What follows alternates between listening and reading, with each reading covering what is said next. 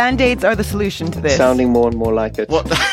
Not not for your butt, on the, for on the, the, on the the camera. camera. Yes, exactly. Yes, yes, yes. Careful which hole you cover up. okay.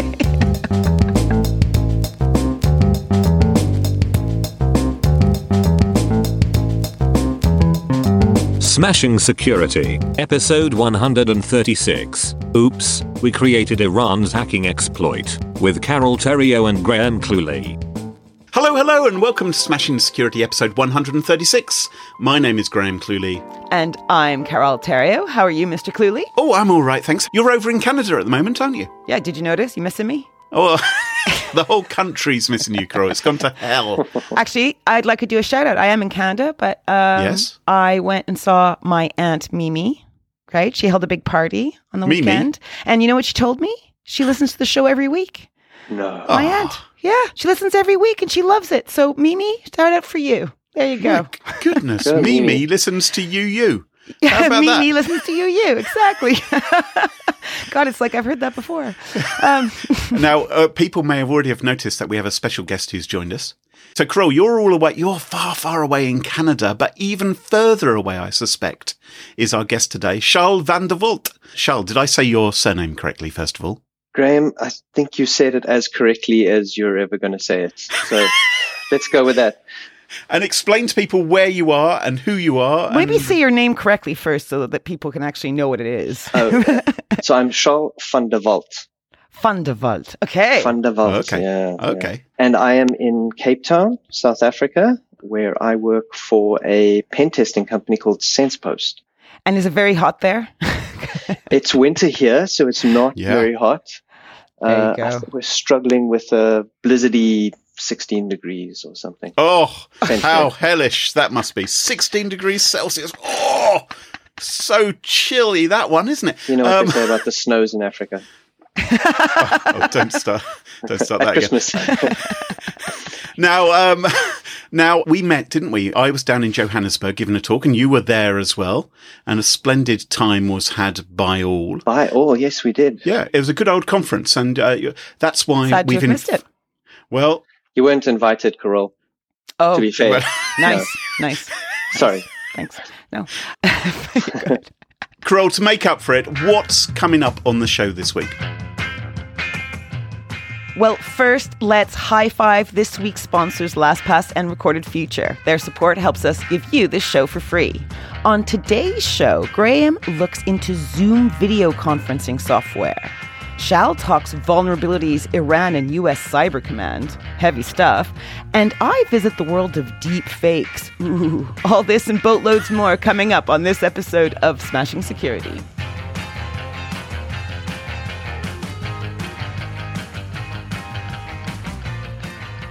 Kroll, it's been six years, six years since we quit our jobs at that cybersecurity firm. Six years, we- one month, actually. We, is it okay? It's been it's been quite a while, hasn't it? And there are there's a few things I miss. I don't know about you. There's a few things I miss. The loos without any seat covers. No, no, not not not that. Not the uh, messages about not dropping jam on the on the carpet tiles. on the carpet tiles or anything like that. No, no. You know, there's a few things I miss, but there's also quite a lot which I don't miss. And up high on that list of working in corporate life is meetings. Boy, I don't miss those one bit. Especially the meetings when you weren't actually required to be there, but somehow you had to be there. Let's be honest. I really wasn't needed at any of those meetings. Having me at any of those meetings was a disadvantage to everyone else in the meeting. It was just a waste of time for me and a waste hey, of hey, don't put What? yourself down so much. No, because, you know, there, there's really nothing worse than getting lots of people in a room to discuss something. In fact, there's only one thing worse than getting lots of people in a room to discuss something, and that's getting lots of people who aren't in the room to discuss something as well by teleconferencing. Do you remember some of the teleconference calls we were on? Hello, Australia. Can you hear me over there? Hello? Hello, Are you guys hello. there? Can you hear me? Hello? It was like trying to collect the votes at Eurovision Mm-hmm. as we would dial around the world and people wouldn't have the right number or people would drop off the call, just shouting at each other. It's like really a megaphone would have been better. I had to go into the office once at like a 5 a.m. to do one of those with uh, Horrendous. Well, how could anything be worse? Well, I'll tell you how. By adding video onto Yeah. a teleconference. Oh, yeah. Boy, oh boy, because then you can't even disguise how bored you are. So when you've been on the call for eight hours, and sometimes the calls do last that long, you know, you're rolling your eyes. Everyone in the Singapore office can see that you're actually playing solitaire or not really paying attention or doing your receipts. Graham, you know the trick is just to be really, really quiet, right? Because then it doesn't actually the camera doesn't focus on you. Most of these new video conferencing tools highlight whoever's making Oh, noise. Oh, yes. STFU, Graham. STFU. There is one advantage, Graham, to be fair, Yes. to video conferences. You don't have to wear trousers. Well, I don't know what you do down there in Cape Town, Charles, but in England, we tend to wear trousers in the office. We tend not to sort of. But not I on a video conference. I mean, It's bad enough getting jam on the carpet tiles, let alone getting something else on the seat covers. Oh, you had to go there. you had to Yeah, there. yeah, Yeah, yeah. you went there. Now, I, I'm not a big fan of video conferencing, and despite now running my own business, I haven't been able to completely cut it out of my life. I do cover my webcam at all times, and if someone says, "Oh, can you turn your webcam on?" It's like, well, if you don't need to see me, if if this isn't actually being recorded for a webinar or something, I'm no, I can't. just for the record, I am perfectly happy not seeing you. Yeah, yeah exactly. It's Yeah. for everybody, really. No Yeah. one wants to see Win-win. me. Yeah.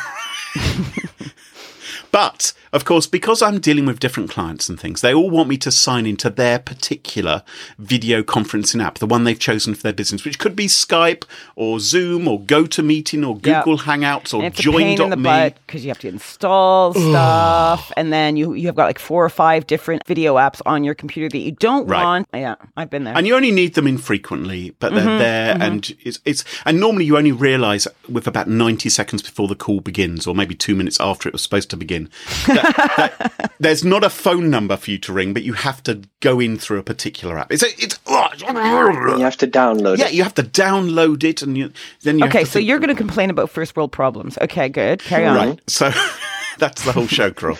Um, so so I'm going to actually talk about one of these today, which is Zoom, and specifically the Mac. I've used Zoom. Yes, well, it's very popular. Have you used Zoom as well, Charles? Zoom, Zoom, Zoom. Yes, uh, I, ha- I we use Zoom as our corporate choice. That's what we use. We have it installed in all the boardrooms and There on all go. the Okay. computers. How interesting. Um, do you have any Macs in your office at all, may I ask?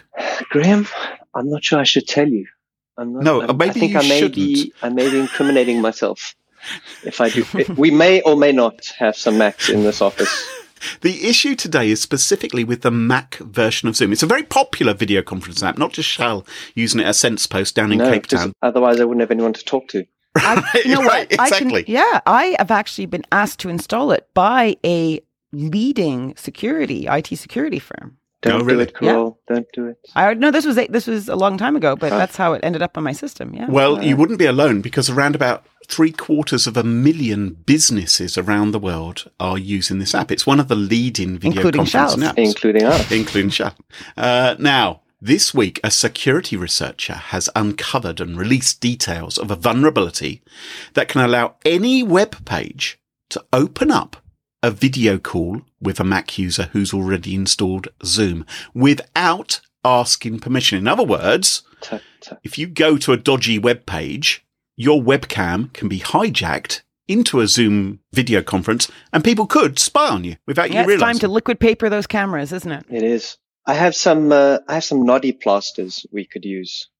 You know, do, do you call them plasters? What do you, what yeah. call them? in Yes, Band-Aids, Band-aids. yeah. yeah, yeah, noddy band-aids.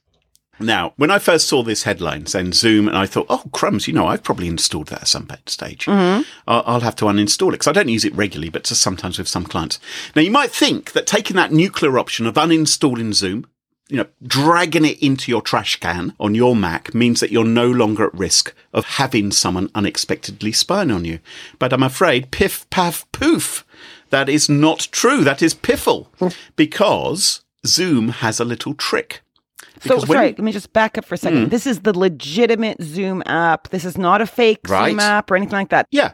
Yeah, it's a slick little app which you have on your Mac, and you can, like any other Mac application, go into the applications folder and drag it into the trash can, and it should be deleted and uninstalled. It's fairly easy sort of process, but it doesn't actually get rid of everything which it installed because it turns out Zoom, when you first install it, also installs a little bit of web server code onto your Mac. Potentially unwanted software. Yeah. Well, exactly. Potentially Mm-hmm. unwanted application, you know, th- th- because after you uninstall Zoom, that piece of code is still there. And do you know what it does? Tell us. If someone sends you a Zoom meeting link, if you get one in your email or something like that, and you click on it, when you click on it to join that meeting later, having uninstalled Zoom, that bit of web server code gets activated. And in the background, and very, very quickly, it will reinstall Zoom onto your computer without asking your permission, and bam, Zoom is there. and it has probably all your old settings as well. it's all set up. Yeah. And I, so I did this this morning. I uninstalled Zoom Yeah. because I was reading about this and I clicked on a Zoom link and in literally the blink of an eye, the entire app was reinstalled. And it's Not cool. I, I even tried to get a Hmm. screenshot of it as it was doing it and it was too fast for me to do it. 'Cause it's like, Well, it you are you are of a certain age now. so- I am. I am a bit slow So to be. no user interaction required, Graham. It just reinstalls seamlessly in the background. That's right. Hmm. Just by clicking on the link. You could try it right now, Charl, on your computer. Well, that would be confessing that I run a Mac, wouldn't it? And I can't do that. nice try. Nice try, Krill. Nice try. Yeah. So I, I think that's first of all pretty darn rude, you know, installing software without my permission, you know, and I expect software to behave nicely. If I've uninstalled it, I expect it to be properly You uninstalled. probably wouldn't have a show if they all did that, though. No, that's right. Thank heavens for rude, misbehaving software. Otherwise, where would our entire You'd probably be careers still working in a corporation. Right, Right. Well, that corporation probably wouldn't exist, would it? Probably. Um, so, um, yeah, so I think we should all have control over which apps get installed on our computer. Hundred percent. I, I think most Mac users would expect that that thing had been uninstalled. Not just Mac users. All freaking computer users should ha- be able to expect Yeah. that. Yeah, Yeah. totally. See, I don't mind the idea that if I click on a, a Zoom meeting link, I don't mind if it then pops up and says, Oh, you don't have Zoom installed. Would you like to install it? That would be kind of acceptable to me, Mm-hmm. I think. I don't have a problem with that because then I could say, No, I don't want that ruddy software. I'll go into the web version of Zoom instead of actually installing an app. Yeah, because they have a mm-hmm. web version, don't they? Yes. Yeah. I think there is a web based version. Although I, I, I was looking at their support knowledge base and it sounded like almost it's up to the host of the call to decide whether it also sends you a link to the web version of the meeting rather than using the app, which That seems makes rather sense crazy. though, because you would want to confuse people by sending multiple links potentially. But basically, uh, we're saying yeah. I, I can say as a consultant, I want the web version of everything. I do not Yeah. want to install apps. There's some other weird things that that researcher points out. F- for example, Mm. that the host can dictate that when you join the meeting, your mic and camera are immediately activated.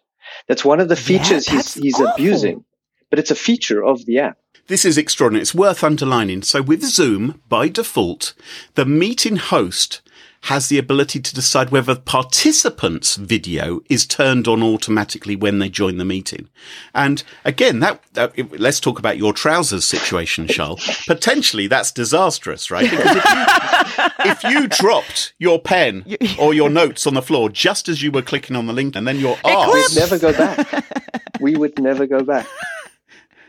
I mean, I know you're not a hirsute chap. I mean, you've got a beard, don't you? But you're, you're, you're, how can I put it? You're sort of focally challenged on the top of your head. little. I have no idea what's going on on your bottom, but that could be broadcast to everyone else Yeah. on the video conference Yeah, call. it could be Well, out there. again, band aids are the solution to this. sounding more and more like it. What? Lick- yeah. Uh, Not not on the, your on, butt the, on the camera. the yes, camera. exactly. Yes, yes, yes. Careful which hole you cover up. Uh, yeah, could lead to problems. But yeah, so okay, so the the researcher pointed this out and he said, look, this isn't good because basically, because this all can be done with just a link, potentially a bad guy could booby trap a web page to initiate the link or trick people into clicking on it or maybe even use malvertising to open up a video conferencing stream with someone. And, and the researcher reported that to Zoom. And Zoom's response was a little bit snidey, I thought. It, it, felt a little bit like. say? Well, they didn't really acknowledge it. They said, well, look, the, the reason why we've implemented our software in this way is because it's a legitimate solution to poor user experience problem. In other words, they're saying, we've saved you a click. Yeah. And we want our users to have faster, one click to join meetings rather than have to confirm that they really want to do it. And I think, well, Come I- on. We I could- know, but I, I get, I, I I agree with you. I agree, obviously, because I, you know, but I can understand that there are many times when a service provider has to make a call of how many features to add to to improve a service. And Hmm. may not, you know, and this is why baked in security is so important. You need to have a security expert in those meetings. Sorry, Graham, I know we won't call on you, but we know we need people in those meetings from the get go to think, hey guys, whoa, whoa, that may not be all that secure. But in a video conferencing system where it's possible for the host to determine if your microphone and your video is enabled instantly, then that seems really rough that that person doesn't have a choice. And they, they don't have the ability to. But I also, you know, as well as I do, that when we do these things, sometimes people can't find the right mics or the right headphones or et cetera. And, you know, maybe they don't know how to turn it on. And, you know, sometimes you can grease the wheels a bit. Yeah. I, and I'm just saying there's two sides to every coin. Two yeah. sides. Well, you know, it seems to me like the, the, the approach of running a web server locally on a machine and the, the, the kind of website hack that they use to create this feature, it just seems really hacky. It seems like a strange workaround. And, you know, we, we, we all know how this goes. I think um, you've got a feature set like that and one vulnerability gets discovered, I think we can expect that there, there'll be more. We, we're going to see more of this. Yeah. You, you guys are going to be all over it now. yeah. Okay, so we need to tell people how to get Zoom off their computers and also how to get this nasty little hidden bit of Zoom off their computers too. So there are links in the show notes where we've linked to the researcher's uh, blog article where he gives Okay. the technical instructions. Unfortunately, it isn't as easy, Oh. like I said, as just dragging the Zoom app into your trash can. You do have to uh, use some terminal commands. That's like going to the command line in order to do this properly. Zoom has said that it is changing its software. It said it, it, it already said, well, look, we've, we've dealt with one of your complaints. Okay. So, uh, what, what we're doing is we, we've released a quick fix which uh, disables the meeting creator's ability to automatically enable participants' video by default. And you think, well, that's good that they've done that, right? Unfortunately, a couple of days later, that vulnerability sort of crept back into the software. So they'd fixed it and then the fix fell off. Because they did a rollback or something. Who knows? But somehow or other, that fix is no longer present. They've also said they're going to make some other Okay. changes as well. They're Muppets. They're Muppets. So I guess we're going to have to find out how to do this in browser rather than installing the app, aren't we? Yeah, exactly. Yeah. I mean, you know, the porn industry proves that you don't need an app to sell a service, right? So I think, you know, let's go back to the web. I'm a big fan of that. No installation, visit a web page, do what you need to do, and then get out of Dodge. Do you take a lot of advice from the porn industry, Carol? Well, there's lots to be learned there. Oh yeah. Hmm. Yeah, Satan's School for Girls. That's that's how I've decided to live my life. Interesting. I'm very happily married. That's all I got to say. but uh, these days, it's not really relevant, Carol. Charles, what's your story for us this week? My story is about Twitter, but not the kind of Twitter where that's all YOLO and selfies. This is the Twitter account of US Cyber Command, who we know is the uh, cyber warfare branch of the US military, who, who've sort of been growing in prominence and getting louder and louder over the last few years. And, and they don't they don't tweet out selfies of themselves, is what you're saying? They don't. I That's not the haven't kind seen thing one. I, I think No. that they're more on Instagram for that. Right. Okay. And this is their official Twitter page. This what is we're their talking about. official Twitter page, Okay. well, an official Twitter page called US Cyber Command Malware Alerts, and they post out warnings about things that are happening that they're aware of, Hmm. uh, and that they think kind of civilian space should know about. And uh, on the second of July, so just a few days back, they tweeted out about this Microsoft vulnerability uh, affecting Microsoft Outlook, which is the, the email application that uh, Windows users use that's being exploited in the wild. But what, what we can read between the lines and what a number of analysts picked up on is that what they're referring to is a campaign linked to a threat actor group, uh, which is believed to be Iranian state backed hackers called APT33 are exploiting this uh, Microsoft Outlook vulnerability in the wild. And Cyber Command wants us to know about it because it's a big deal. So basically, we've got Iranian government backed hackers who are attacking other countries and maybe breaking into the systems of industries uh, uh, based overseas, using Outlook, up to all kinds of mischief. And so Yeah. we've got US Cyber Command, who obviously there's there's a little bit of tension at the moment, isn't there, between America and Iran? Is something I picked up on. Uh, Yes. So they Very astute, So- Graham. so they are. I try and keep my finger on the pulse. So they Mm-hmm. are alerting organisations, watch out, because people are using this particular Microsoft vulnerability, and we think it's Iran who's up to it. Exactly. And to summarize that sort of in a nutshell, the Forbes article that ran around this tweet, uh, the headline for that article reads, US military warns Outlook users to update immediately over hack linked to Iran. So your finger is very much on the pulse, Graham. You summarized that perfectly. Thank you. So, so I'm reading into this article, and it turns out that the vulnerability is being exploited using a hacking tool called Ruler, like the thing that you you know measure distances with. Hmm. Um, and this tool, as it happens, was developed back in 2017 by my team. Uh, so my team, wow. Ha- hang on a moment. So, so there are Iranian government-backed hackers who are trying to break into American systems, and effectively the tool which they are using, the weapon which they are using, is was written by you and your buddies. Thanks, Charles. Thanks so much. in Thanks very South much. Africa. Yeah, there, there, there you have it. Uh, This, this might be my greatest achievement, you know, and and and you know, the the story kind of rattled me because I thought, y- Good. you know. Look, look, we we do this right, and pen testing companies do this routinely. It, it's how we demonstrate capability. It's how we attract people to come and work for us. It's how we warn the industry and our and our customers. It's how we demonstrate that threats are real. And you know, arguably, this that that kind of disclosure of vulnerabilities and exploits uh, is a very powerful tool in moving the industry forward.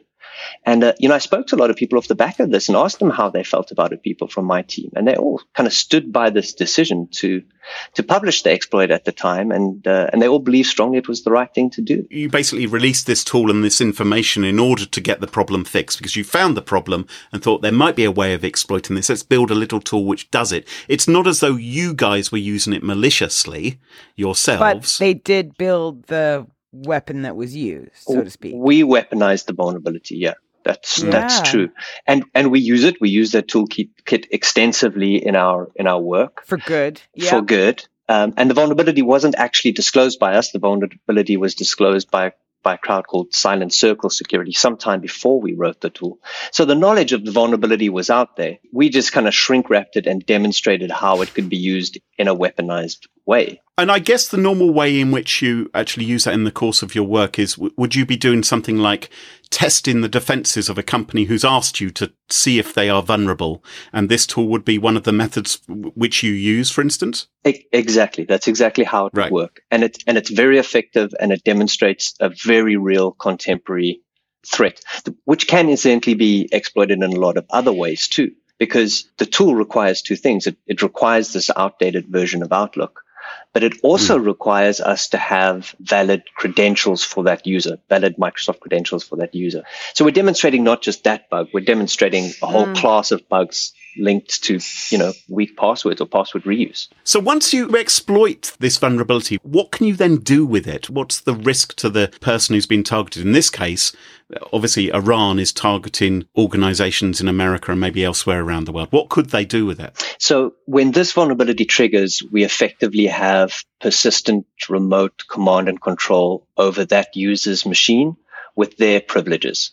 So it's kind wow. of as if we're sitting on the user's machine at their terminal, you know, at that command interface and typing commands. And anything that user could do, we could do too, but remotely. And, and from there, once we have that control as one user, then we exploit all those, um, you know, uh, privilege escalation, lateral movement techniques that you hear people talk about.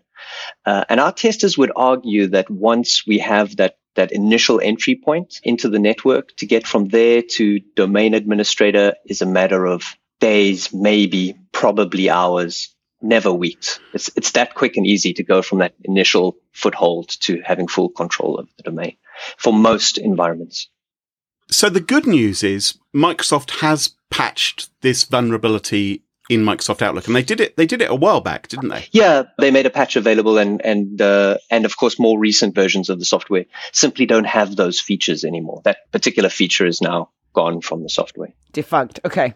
Yeah. But but clearly, the selfie taking guys at US Cyber Command are still concerned that there's going to be some organizations out there who haven't properly patched and are still vulnerable to, uh, I'm afraid to say this again, Charles, but against your weapon, Against which, against our weapon, where thereupon, yeah, It's a really complicated situation for you guys, actually. I feel for you. It, it is But, a uh, it is a complicated situation, and you know there was a time where this trade off between you know keeping a vulnerability to yourself or exposing it was it seemed simpler to think through. You know, but now in, now in a world where nations and armies are using these kinds of tools effectively in kind of low level cyber wars, uh, the, the equation becomes much more complicated. I think. but come on, come on, come on. When, when you read this, right, when your team heard about this, did you kind of think, well, you know, this is actually the, you know, th- this is kind of the best endorsement we've ever had because we, we, I- we, we I'd wrote like this think- thing a while I'd ago, like but to think he pooped his pants a little bit. You know, do Carol, we, do we have to keep on coming back to that? I'd like to avoid using the word poop in public. Carol, what's your story for us this week?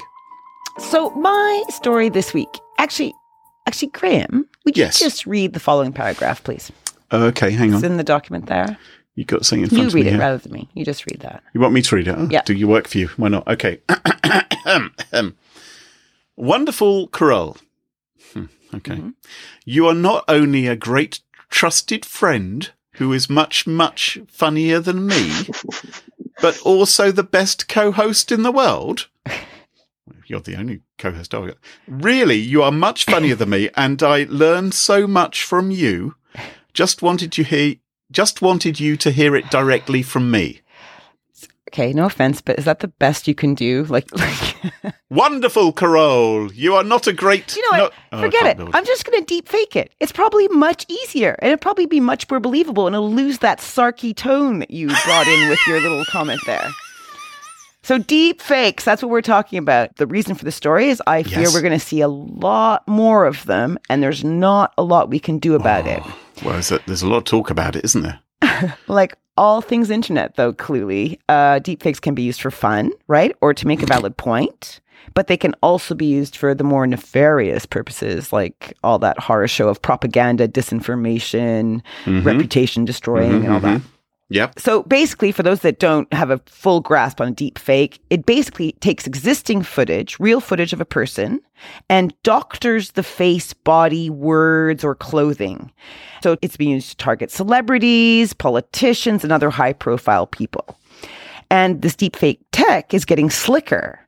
And I need you all to appreciate that it can be pretty darn convincing. I have put a link in the show notes there. You guys can go see it of Okay. um, a video. Hang on. Okay. Oh, for goodness. Oh, bloody Rick Astley. Astley.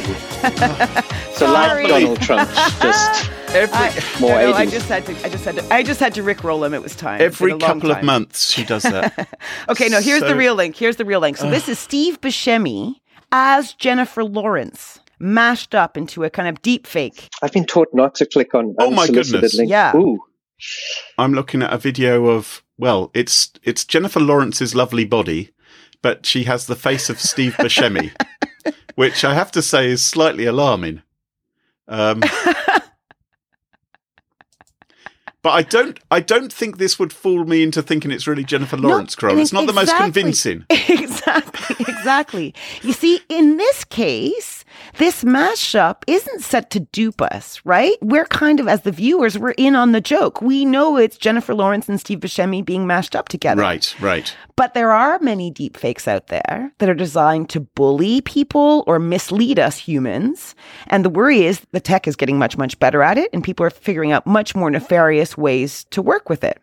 So just last week, there was this Windows app that came on the market called Deep Nude, Oh, that was horrendous, wasn't it? right? And it Oh. cost something like $50. Exactly. It was so expensive. It was horrendous how much one had to pay for, to get hold The of it. Yes. Yeah. And you know what? It was taken down very soon after it was made public, thanks largely due to the tech press led by Motherboard for vilifying it for its gross raison d'etre, right? And get this, this is how it happened.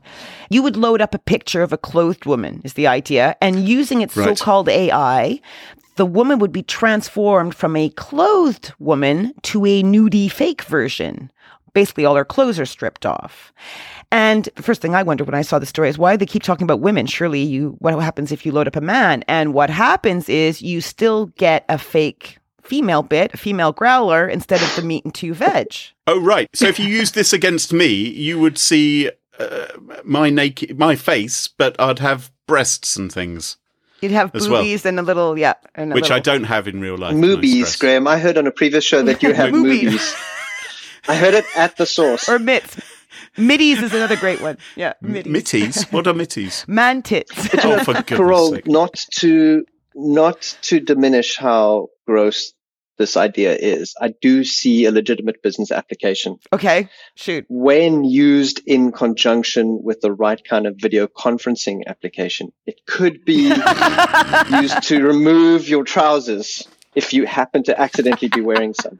Or we could reverse engineer it and add Or trousers add on trousers. you. So you could be sitting there right nude, but actually look fully dressed in your sports slacks and uh, blue button down I Oxford can see shirt. why you're the host of the show and I'm only a guest. I am reinstalling Zoom right now. it's going back on my system. But the, the point is, the point is, this app, Deep Nude, it's very easy to see how people could be bullied by it, and or My how goodness, you know, yes. it was. It's an awful It is piece. awful. And and the other thing that happened just this week was Symantec has just reported that it sees what it believes to be deep faked audio of CEOs being used by phishers to trick basically the company financial controller into transferring cash over to the fake CEO. So that, that's interesting. So, so these, these are these business email compromises where someone, well, there's a variety of ways you can do it, but you could ring up pretending to be the CEO and go, okay, you know, I'm ringing up from head office in Glasgow. It's exactly like a, a like a voice fish, right? Move So- a thousand yeah. pounds into this bank account. Yeah. And because they've grabbed the audio from earnings calls, the real or- CEO. Yeah. it, it would sound like the real C. Gosh, that's very devious, isn't it? And if they combined that with background noises of an office and things, then it would maybe even No. seem more convincing. Golf clubs, right? If it's a Golf CEO, clubs. you want to ping. the golf Yeah. cart, the golf cart. um, it's similar to the smashing security story Jessica Barker did on our show on episode 134, where she was talking about how scammers used bad lighting and a 3D printed mask to dupe millions in France to give out money to help the government. Anyway, it's a great story. Go listen to it, episode 134. You know what that's called, Carole? What's that called? Bad light and cheaply printed 3D masks. That's not deep fake. That's cheap fake. great. No, I didn't even invent it. That's what it's called. Kaboom! I didn't know Yeah, that. it's I love cheap it. fakes. the cheap fakes refers to like if they're just slowing a video down, for example, to make someone look drunk, or just cutting a part out of a video. You know, there's no real machine learning or AI. It's just kind of really cheap and dirty hacking with media. Right. So they did that to Nancy Pelosi, right? So we would call that a, That cheap, would be a fake cheap as opposed to a deep Yeah. fake. Okay. Today I learned. I saw a demo by Adobe of a piece of software they were planning to release that would take a voice recording of someone delivering a speech or in a meeting. I think they said they needed, maybe it was 20, maybe it was 40 minutes of text. So it's fairly significant amount. And then while a person was speaking, they could transcribe voice to text in real time. So you could see the words. It would appear on your console. And then you could change words in that text and it would play it back in that person's voice. Even if you used words that weren't in the original recording, you Yeah. could literally in real time on a Windows GUI app change what's. I saw said. that. So it needs about a few hours of video. Apparently, that's what this seems to be the consensus from my research this morning, right? And you, you need about a few, Okay, a hours. few hours. Sometimes I've seen 40 minutes, but you need about a few hours to make a really good deep fake. And people are saying it is a lot of work. So people aren't going to do this for for no return, right? There's going to be a game plan. So if I had some footage of Carole speaking, for instance, I could get her to convincingly say words like whilst. whilst without sort of for, gagging. Yep. Yes. surely she would say whilst anyway. No, no, I would never. Graham. Isn't that the correct? Mm. Apparently, she's got some sort of issue. Isn't that the proper English? No. yes, it is. Thank That's you. what I No. would have thought. You know. No, yes, exactly. No, Now, I- very wise, excellent guest, excellent guest. I know what you all are wondering. How the heck do I handle this? How do I spot them? And right now, you know, there's no reliable reverse engineering to a deep fake as yet that I'm aware of. So I was looking around to see what people recommended, and I have to agree with Slate journalist Jane C. Hu Okay. because what she suggests seems to be the best for me. Perhaps you don't want to get lured by a deep fake, you need to get familiar about them, right? So there's like, for example, on Reddit, there's a subreddit called Git Fakes. And there's not lots get not get face, but No, get fakes. get fakes, yep. And there's many, many hundreds of examples, right? And you can look at those images and those videos and look at the lighting. Look for fuzziness around the neck where it connects to the body. Look at fuzziness around the mouth, face discolorations. And, you know, you need to teach your brain what to look for. That- And that's basically how you train yourself for it. Oh, that is, Boy. you know, that is so hopeless. Yes, We- because technology is going to get better Yeah. and those lines are going to become imperceptible to the human eye. We still haven't solved that problem for something as simple as phishing, right? Where there are these clear Yeah. technical markers. Mm. And, and, you know, of course, also that your brain sees what it wants to see, right? It's cognitive dissonance. You, people are going to believe it. I think it's That's awful. right, Graham. So maybe if you don't want me to create a deep fake of you saying nice things to me, maybe you in real life should say nice things to me more often. That would be one Just way to it. do it. Yeah. Maybe maybe you could give me some reasons to say nice things. Let me share one last weird thought that I had when I was preparing for this story. So I'm doing this, right? And I'm thinking, you Yeah. know, in a way, if the internet gets littered with deep fakes, Mhm. we actually, in a way, get our privacy back because none of it's real. You can Or what deny is real and everything. not real, you have no idea. Yeah. So everything's a lie or or unprovable is a lie or truth. So we basically go back to square one on privacy fronts. Mm-hmm. That's true. Because you know, you an employer wouldn't be able to trust the deep fake to say, "Oh, you can't get a job because you you know photocopied your butt when you're 14 at the your dad's office," because it won't be online. And I could claim that I was did- actually wearing trousers on that Zoom exactly. You did what in your dad's office? I did it. I'm just. All right. Well, I've just heard you say it, haven't I? I can take that audio. Thank you very much. That's a cheap fake, Graham. Cheap, cheap fake. We are sponsored this week by our friends at LastPass. Now, Graham, isn't it something like 90% of security breaches involve a stolen password or a poor password? Yeah, stolen passwords, poorly chosen passwords, reused passwords. Passwords are really sort of the hinge pin of so many security attacks which happen, which means that you probably want an enterprise password manager like the one offered by LastPass. Listeners can learn all about LastPass Enterprise at lastpass.com forward slash smashing. You don't have to say forward slash, by the way, you can just say slash, just so you know. If you're baffled by threat intelligence and how it might be able to help secure your company, the Threat Intelligence Handbook from Recorded Future is the book for you. It'll tell you what threat intelligence is and what it isn't, and you'll learn how other firms are applying threat intelligence inside their organizations. Grab it now for free at smashinsecurity.com slash intelligence. And welcome back. Can you join us at our favourite part of the show, the part of the show that we like to call Pick of the Week? Pick of the week. Shad. What? Pick of the week. It's, it's the one thing a guest has to do. It's the one thing we ask them to do. Every time. Pick of the Week is the part of the show where everyone chooses something they like. Could be a funny story, a book that they've read, a TV show, a movie, a record, a podcast, a website, or an app. Whatever they wish. Doesn't have to be security related necessarily. Better not be. Well, I am going to go back in time once again for my pick of the week, but further back in time than normal. I'm going all the way back to 1868. Oh, do you remember that time? I don't remember that time, no, no, but there was a book published, a mechanical encyclopedia, published by a chap called Henry T. Brown. Have you heard of 507 Mechanical Movements? No. Mechanisms and devices. Very, very, cl- it's a classic. Are you trying to prove to the world that you're quite intelligent? No, I'm trying to prove to the world I've been on Wikipedia. I heard it here first, Graham. I heard it here first.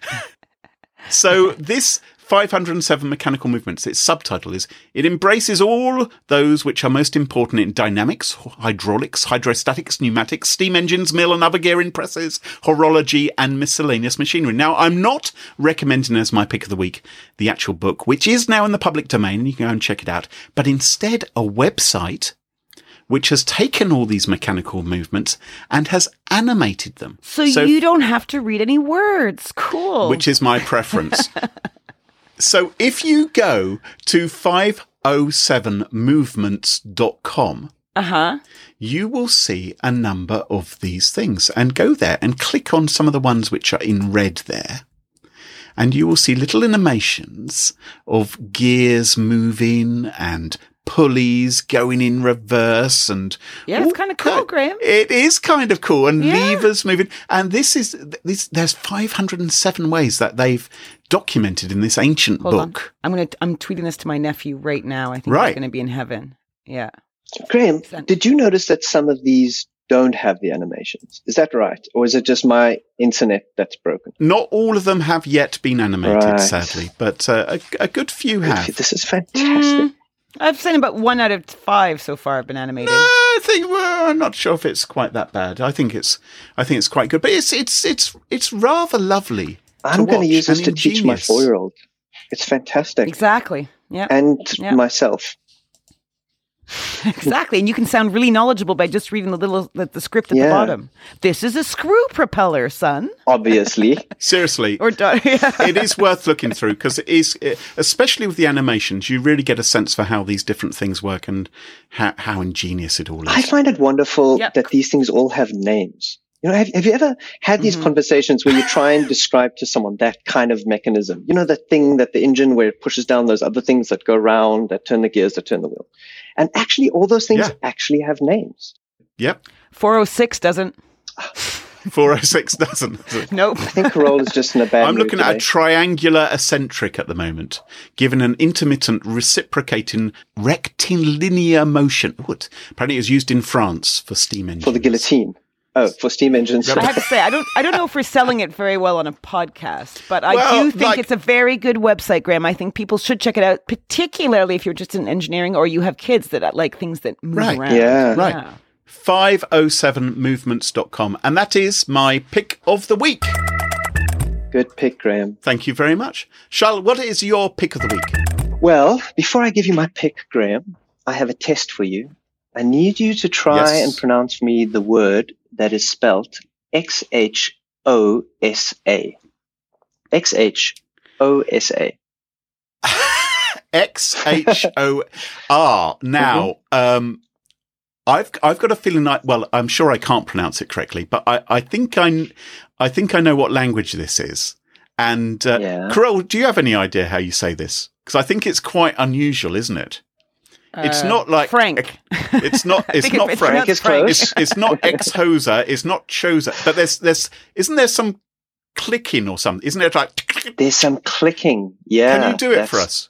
You know, I'm not very good. I learned this language at school, but you know, my tongue is not uh, accustomed to it. But the, I'm going to do my best. so the word is tossa.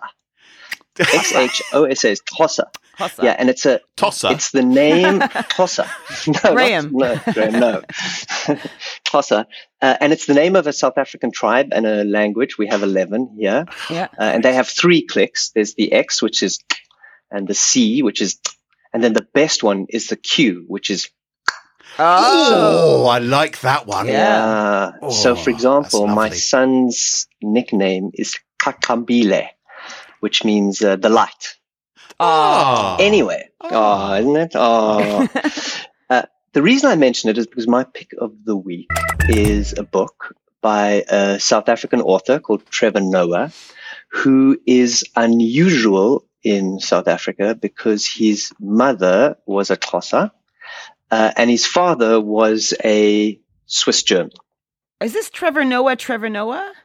Trevor Noah, Trevor Noah. The comedian. Ah. The comedian, Yeah. yes, who took over from Jon Stewart Exactly, uh, as host of the Daily yeah, Show. yes, yeah, yes. So, so long before he was uh, hosting the Daily Show, he was a stand-up here in South Africa. Right. Extremely funny. yes. Yep. That Really, he's the kind of guy that um, you know you can only listen to for little bits because you start to hurt in all kinds of places. A bit like Carole. Yeah. I listened to her for a while and I begin to feel For- quite painful. Yeah.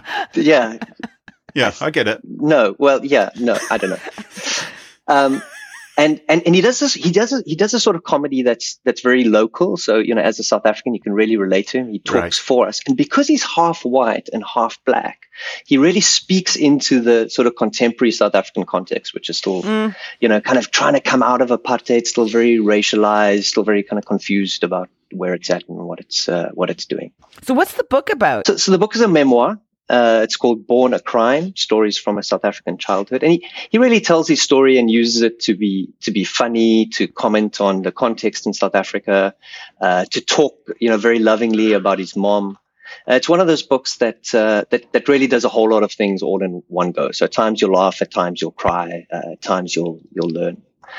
Um, I highly recommend it. He's he's very funny. He's very insightful. He's very smart. Yeah. Okay, I'm gonna take a look for that. Okay, and it's called uh, what, what, what, what was Born- it? Born a Crime. Born a crime. Born a Born crime. a crime. Yeah.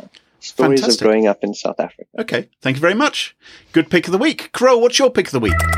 Okay, so I'm going to use my uh, tween niece's vernacular here. Okay. Oh, yes, I love me some trees. That's how she talks. I love. I love me some, trees. chocolate. I love me. Yeah, anyway, um, so I'm visiting family right now, as we all know, and my parents have a rather manicured garden, you know, like full of flower beds and trees and all this, right? And my mom is often out there weeding, weeding, weeding, weeding. And I was watching her the other day, just pulling out all of these baby maple saplings and throwing them into the compost, right? Yeah. And I, who love trees, mm. think, why aren't we putting those in little clay pots and see what happens? What a fab present that would be for someone, yada, yada. Mm-hmm. So, my pick of the week this week is actually an article that I saw in National Geographic. And it's basically talks about how using Google Earth, scientists have found almost a billion hectares of land that is basically good for plants. So we could plant forests on that almost 1 billion hectares, This is restoring great. Gigatons, hundreds and hundreds of gigatons of carbon back to the atmosphere. So this is based on a report that was published last Thursday in Science, and it's called the Global Tree Restoration Potential, and found there's enough suitable land to increase the world's forest cover by one third without affecting existing cities or agriculture. Amazing. Wow. Amazing. See, technology Wow, for the good good. pick. This is a super clever idea, but it is yet still just an idea, right? And if we want to help curb mm-hmm. the glut of carbon emissions, Yes. Plant a frickin' tree. Plant right? a tree. Put a few tree weeds in a pot and give them to loved ones. Guess what you're getting for Christmas, Graham? I think, Crow, you need to scrabble around in your mum's compost heap right now and pick out those saplings. And, Christmas- yeah. Maybe you can find some old wrapping paper in there too, Carole, for Graham's Christmas He's not gift. worth that. Carole, you know what the other technique is you could use to reduce carbon emissions by 25%? I- I heard this is legit. I heard this. okay. You feed garlic to cows. Oh, there you go. I True bet that would work. Apparently, apparently, feeding garlic to cows reduces the amount that they, and we've Of said it before, so I'm just going to Yeah. say it Did exactly. you read this on the internet? I saw it on TV, Graham. Oh, So then Oh, it's it must be completely true. believable. Must be Must be true. true. Must be true. I'm sure they wouldn't have found it on the true internet. Story. But apparently it's not universal. So it depends on the where the cow's from and what they eat. But for certain kinds of cows, if you give them, it's the it's the garlic extract, whatever the sort of active ingredient in garlic is, it significantly reduces the amount of methane they emit. I And they have. tested in a lab. There's a lab for this. really? What? There's a lab where they're force feeding cows garlic. And measuring how much they poop, How evil which is, is the this? scientific part. I have heard before that if we stopped eating beef and instead we switched over to kangaroo meat, that would be good because apparently kangaroos don't fart. Or just go vegetarian, Graham. That's also Yep, a possibility. But then we'd be increasing our vegan. emissions as well, wouldn't we? Hmm. Hmm. Well, well, this is well on that bombshell. I think we've just about wrapped up the show for this week. Um, Charl, I'm sure lots of our listeners would love to follow you online. What's the best way for folks to do that? Graham, the best way is to follow me on Twitter. I'm going to have to spell out my Twitter handle because it's a bit complicated. So it's Charles VD Vault, which is C H A R L V D W A L T. That's uh, without a G because Twitter wouldn't allow me to have a G in my Twitter handle. Or online, uh, secdata.com, S E C D A T A. Fantastic. And you can follow us on Twitter at SmashInSecurity, no G, Twitter has to have a G. And we're also got our website at smashinsecurity.com. And maybe you want to check us out on Reddit or indeed our online store. We can get mugs and t-shirts and things like that. smashinsecurity.com slash store. And as always, huge thank you to this week's Smashing Security sponsors, LastPass and Recorded Future. Their support helps us give you this show for free, so be sure to check out their offers. And fist bumps to you, listeners out there, especially those of you who get in touch with your emails and reviews and your shares. They all mean the world to us. Until next week, cheerio. Bye-bye. Bye. Bye.